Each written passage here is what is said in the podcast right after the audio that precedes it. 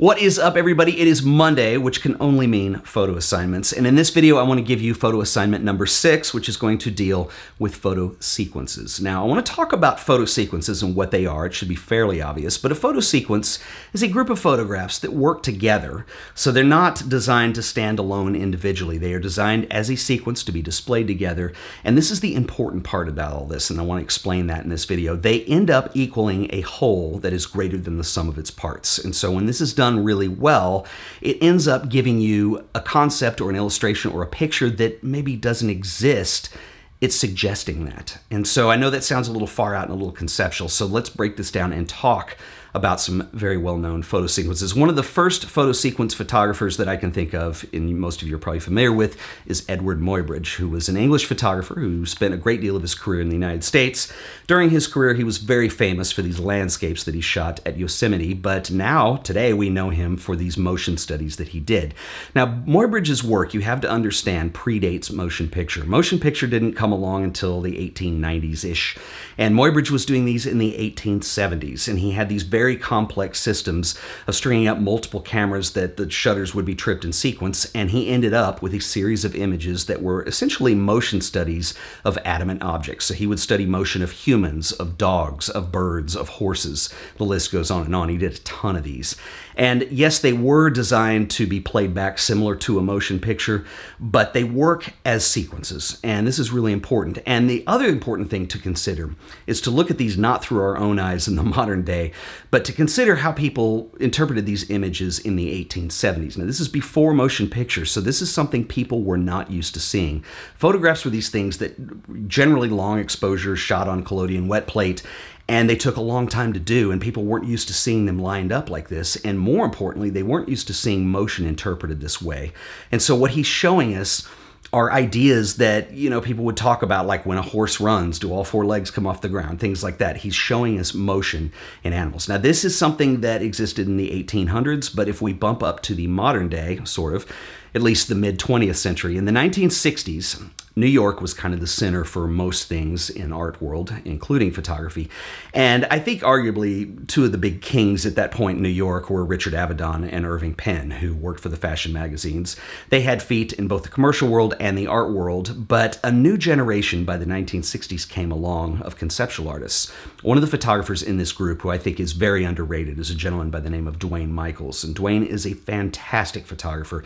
He's still alive today. He's in his eighties, and he has done some extraordinary Extremely interesting, always very conceptual work. And his work, even though technically he's a brilliant photographer, it's more about the thinking and the concept behind. You'll see techniques that he uses, like double exposure, for instance, or even slow shutter speeds, allowing certain things to abstract in the image. But Duane is always very conceptual with his work, and, and oftentimes he incorporates his own handwriting into things. There are uh, themes that come up quite a bit, like mortality, uh, spirits, afterlife. There are a lot of psychological undertones to his work. One of the things that he was really well known for, which culminated in a book in nineteen seventy, and he still produces these as far as I know, are image sequences. Now, unlike Muybridge, you have image sequences with Duane Michals that are more storyboarding. They tell you a story. It's a sequence of images that unfold an event. Usually it's very simple, but in the case of something like this image, which is, or this image sequence, which is very well known, this is called Heisenberg's Mirror of Uncertainty. What we see here are a series of images that or portray a woman looking into a mirror. Undertones of surrealism, perhaps duality, and maybe even a psychological undertone, but this is one of his well-known image sequences. Another one that tells a story more in a timeline type setting is this one that's basically a self-portrait of Duane, who is sitting on the right, having lunch with a friend, and you see this progress between laughter and boredom. Finally, the one guy falls asleep on the table at the end, and then they leave. But it's a very simple concept that has a beginning, middle, end, and is very traditional in terms of storytelling. Now, when you create image sequences that are going to be more storyboard type like this, there's two things that you want to consider. And I think the first one is going to be the relationships of the images to one another. For example, do they have to be in a particular order, or could they be taken in a different order? And so I think in the case of the woman with the mirror, they're not necessarily dependent on the order because it's not a time-based story like that. Um, there's another one that's a really great example, which is a portrait that he did of Andy Warhol. Now, this is a series of four images of different angles of Andy Warhol's head, and this works, one, because most of us know who Andy Warhol is and we know what he looks like, and two, you're seeing the parts here equal something greater than the sum. So they are basically essentially giving you an image that doesn't exist. If you took any one of these on their own, you may or may not realize it's Andy Warhol, but put together, they work. And I think that's the important takeaway. So one, you have the relationships of images to one another. The second thing that's really important is how time is considered in the image sequence. So there's two ways you can go with this. Either time exists or time doesn't exist. And I know that's fairly obvious, but they're treated very differently. So for instance, this is one of his well-known image sequences entitled Chance Meeting.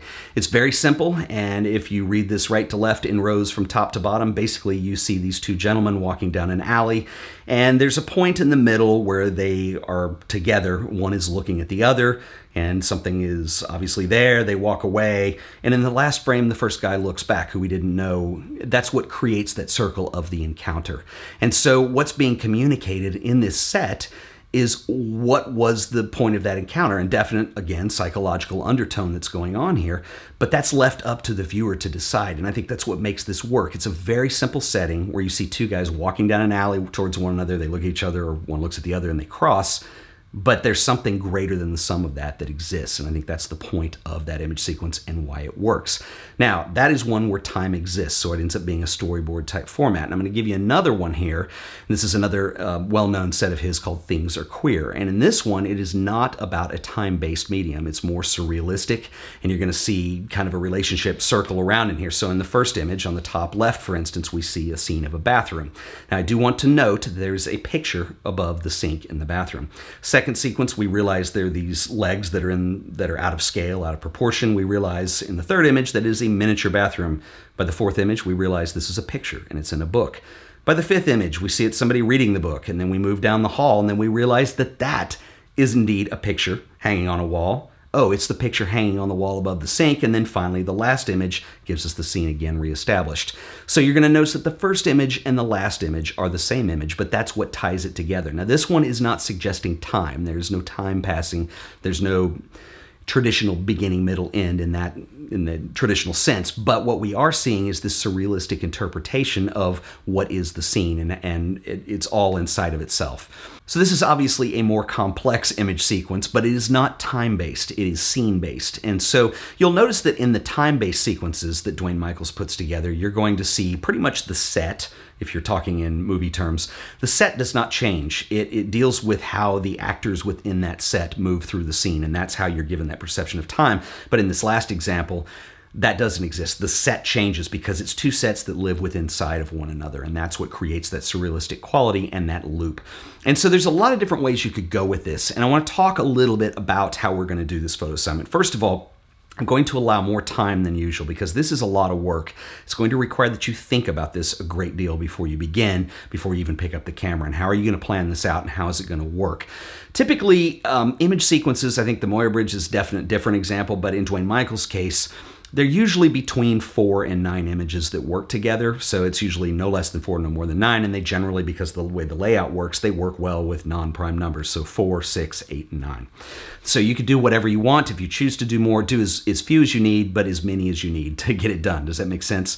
Um, two is kind of hard to deal with, so probably three or four is going to be the minimum on that. So I will give you more time than required. What I'm probably thinking here now is two weeks, maybe three. Let's see how the submissions are coming along. Let's see where people are on this, and if we need a full month, maybe we could do that. So I don't want people to freak out over the time, and I want to encourage people to participate in this. Um, I think this is a really important one because essentially this is an instance where photography is storytelling, and I think this is really important to understand and do. Another thing I would consider doing on this is we talked in the very first assignment about the whole notion of theme and variations.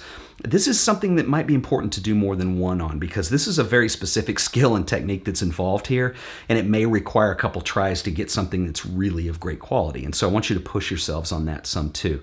So those are just a couple um, suggestions on the timeline. Now, here's how I want you to turn these in when you submit them on social media.